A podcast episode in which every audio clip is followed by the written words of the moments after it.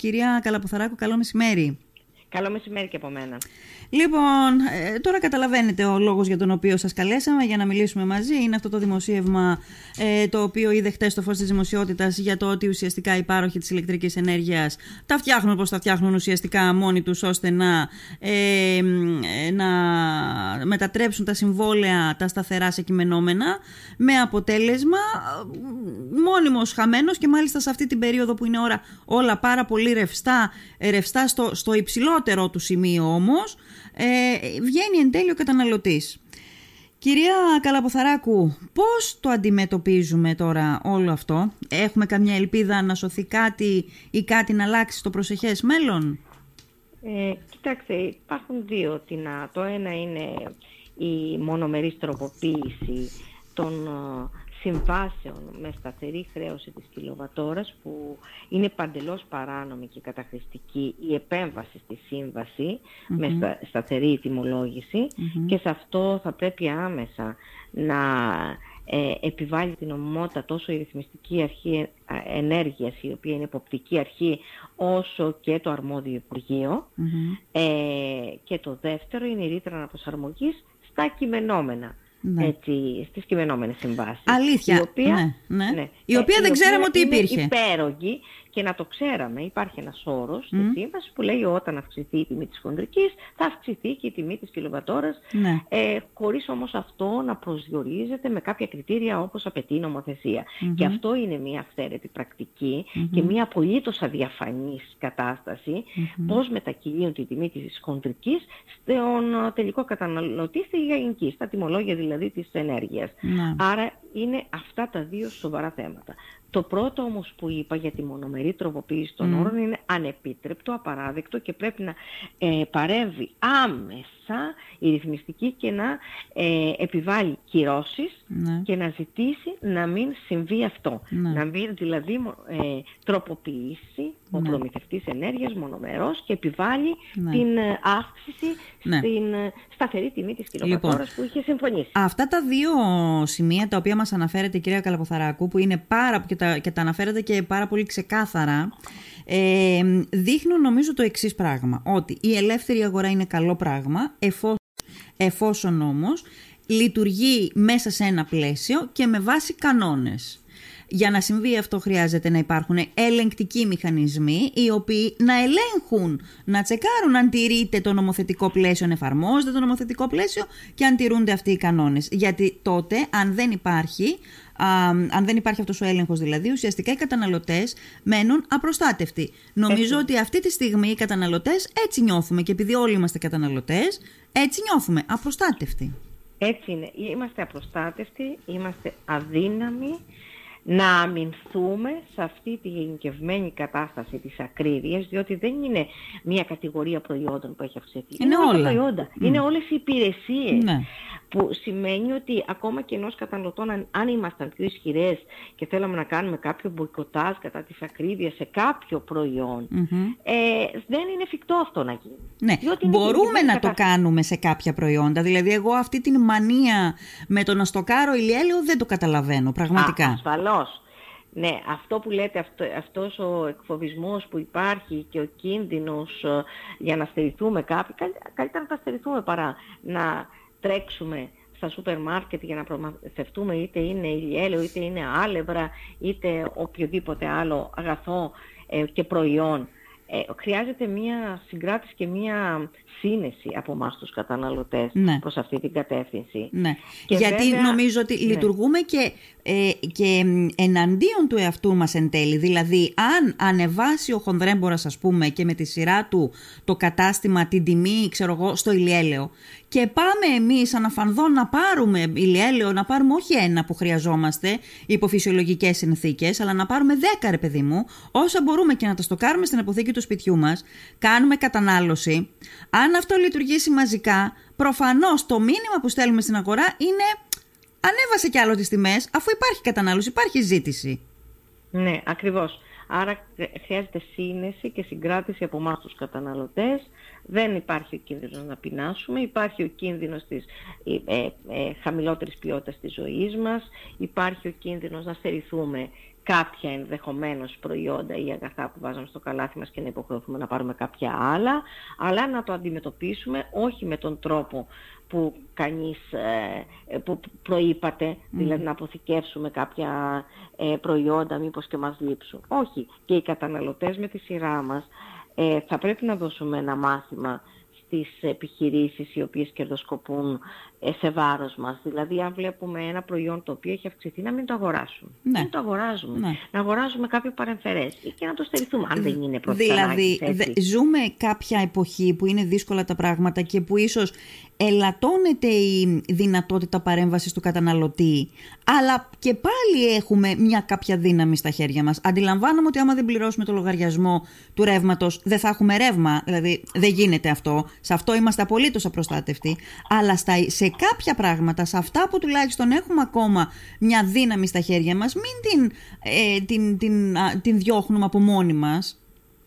Ακριβώς, ακριβώς. Γι' αυτό μιλούμε για ενημερωμένο καταναλωτή, για συνετό καταναλωτή. Ωστόσο, κακά τα ψέματα, η, αγο, η αγοραστική δύναμη του καταναλωτή υπό τις παρούσες συνθήκες έχει εξανεμιστεί. Ναι. Η υπομονή του και η αντοχή του επίσης.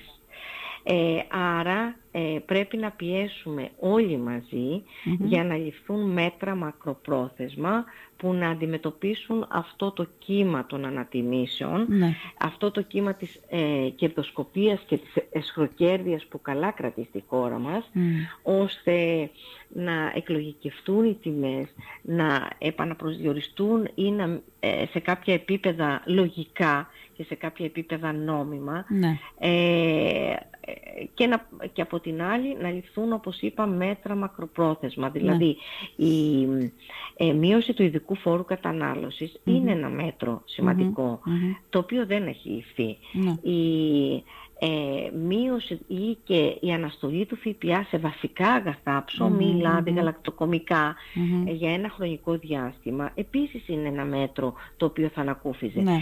Ε, χωρίς να παραβλέπουμε τις επιδοτήσεις, την επιδοματική πολιτική που κάνει το, η κυβέρνηση αυτή τη στιγμή και που είναι κάποια ψίχουλα που λαμβάνει ο καταναλωτής, ε, δεν παραβλέπουμε δηλαδή ότι παρέχουν μια μικρή ανακούφιση, απολύτως προσωρινή όμως. Και γι' αυτό μιλούμε για μέτρα μακροπρόθεσμα, ρηξικέλευτα, ώστε να αντιμετωπιστεί στη ρίζα του το πρόβλημα της ακρίβειας, διότι ε, δεν έχει αντιμετωπιστεί. Και όλα αυτά τα χρόνια σταδιακά είχαμε κάποια τέτοια φαινόμενα. Τώρα όμως η κατάσταση έχει ξεφύγει εντελώς. Ναι. Ε, βέβαια, το να μειωθεί ο ειδικός φόρος κατανάλωσης ή το να, ε, να εξαλειφθεί ο ΦΠΑ στα, σε κάποια είδη βασικής προτεραιότητας για τον πολίτη, mm-hmm. ε, θα έχουν κάποια αξία αν υπάρχουν οι απαραίτητοι ελεγκτικοί μηχανισμοί. Ασφαλώς. Για να ελέγξουν εάν γίνεται, αν περνάει στον καταναλωτή δηλαδή αυτή η μείωση. Γιατί αν δεν περνάει στον καταναλωτή, αλλά περνάει στην τσέπη του επιχειρηματία, τότε δεν κάνουμε τίποτα. Ακριβώς. Αυτό είναι το πρώτο. Δηλαδή, αν δεν λειτουργήσουν οι ελεγκτικοί μηχανισμοί, δεν υπάρχει προστασία. Δεν, δεν υπάρχει αποτελεσματική και ουσιαστική προστασία στον καταναλωτή. Δεν υπάρχει καμία προστασία, θα έλεγα. Και δυστυχώς τα τελευταία χρόνια έχει υποβαθμιστεί, έχει υποχωρήσει η προστασία του καταναλωτή. Α, αρκεί να σας αναφέρω ότι από Γενική Γραμματεία Καταναλωτή, ε, που ήταν υπεύθυνη για τον, την προστασία του καταναλωτή, έχει υποβαθμιστεί σε μια διεύθυνση του Υπουργείου Ανάπτυξης και Επενδύσεων. Mm. Σε μια απλή διεύθυνση. Mm. Οι ενός καταναλωτών έχουμε εγκαταλειφθεί στην τύχη μας, στηριζόμαστε, είμαστε θελοντές καθαρά και στηριζόμαστε στα, στις πενιχρές συνδρομές των ο, μελών μας. Άρα, γιατί δηλαδή, επιχορηγούσασταν από το κράτος? Ε, υπήρχε βεβαίως. Ναι. Καταργήθηκε η επιχορήγηση από το κράτος, mm-hmm. ε, ακριβώς επειδή έχουμε ένα πλαίσιο πολύ αυστηρό mm-hmm. και δεν μπορούμε να έχουμε ούτε διαφημίσεις ούτε χορηγίες και σωστά. Ναι. Διότι θα πρέπει να είμαστε υπεράνω των επιχειρήσεων, ναι, όλων των ναι, επιχειρήσεων. Ναι, ναι. Ε, προβλεπόταν από τον νόμο mm-hmm. και από τον κρατικό προϋπολογισμό. Επιχορήγησης mm-hmm. ενός, αυτό, αυτό καταργήθηκε το δύο χιλιάδες δεκατρία, mm-hmm. όταν μπήκαμε στα μνημόνια mm-hmm. ε, και δεν επανήλθε ποτέ. ποτέ. Έτσι όταν γίνεται. Μπήκαμε, ναι, ναι, έτσι και κάνουμε γίνεται. Μεγάλο αγώνα αγώνα για να επανέλθει, ναι. ούτως ώστε να υπάρχει μια βάση εκτός από τις συνδρομές των μελών, που οι συνδρομές είναι πενιχρές από την άποψη δεν μπορούν να πληρώσουν οι καταναλωτές. Ναι. Δεν μπορούν. Ναι. Ούτε τα είκοσι με τριάντα ευρώ που ζητάμε ετήσια ναι. για τη συνδρομή τους. Mm-hmm. Ε, αντιλαμβάνεστε λοιπόν ότι έχουμε εγκαταλειφθεί οι καταναλωτές, οι ενώσεις καταναλωτών, ε, χωρίς εποπτεία, χωρίς καμία στήριξη. Ε, και είμαστε απολύτως δηλαδή, άρα αδύναμοι. Η δράση σας, ας πούμε, αυτή τη στιγμή είναι περιορισμένη δυνατότητα. Είναι εθελοντική. Είναι εθελοντική. Ε, εθελοντική. Δηλαδή, νομικούς για έχετε κανείς... για να σας...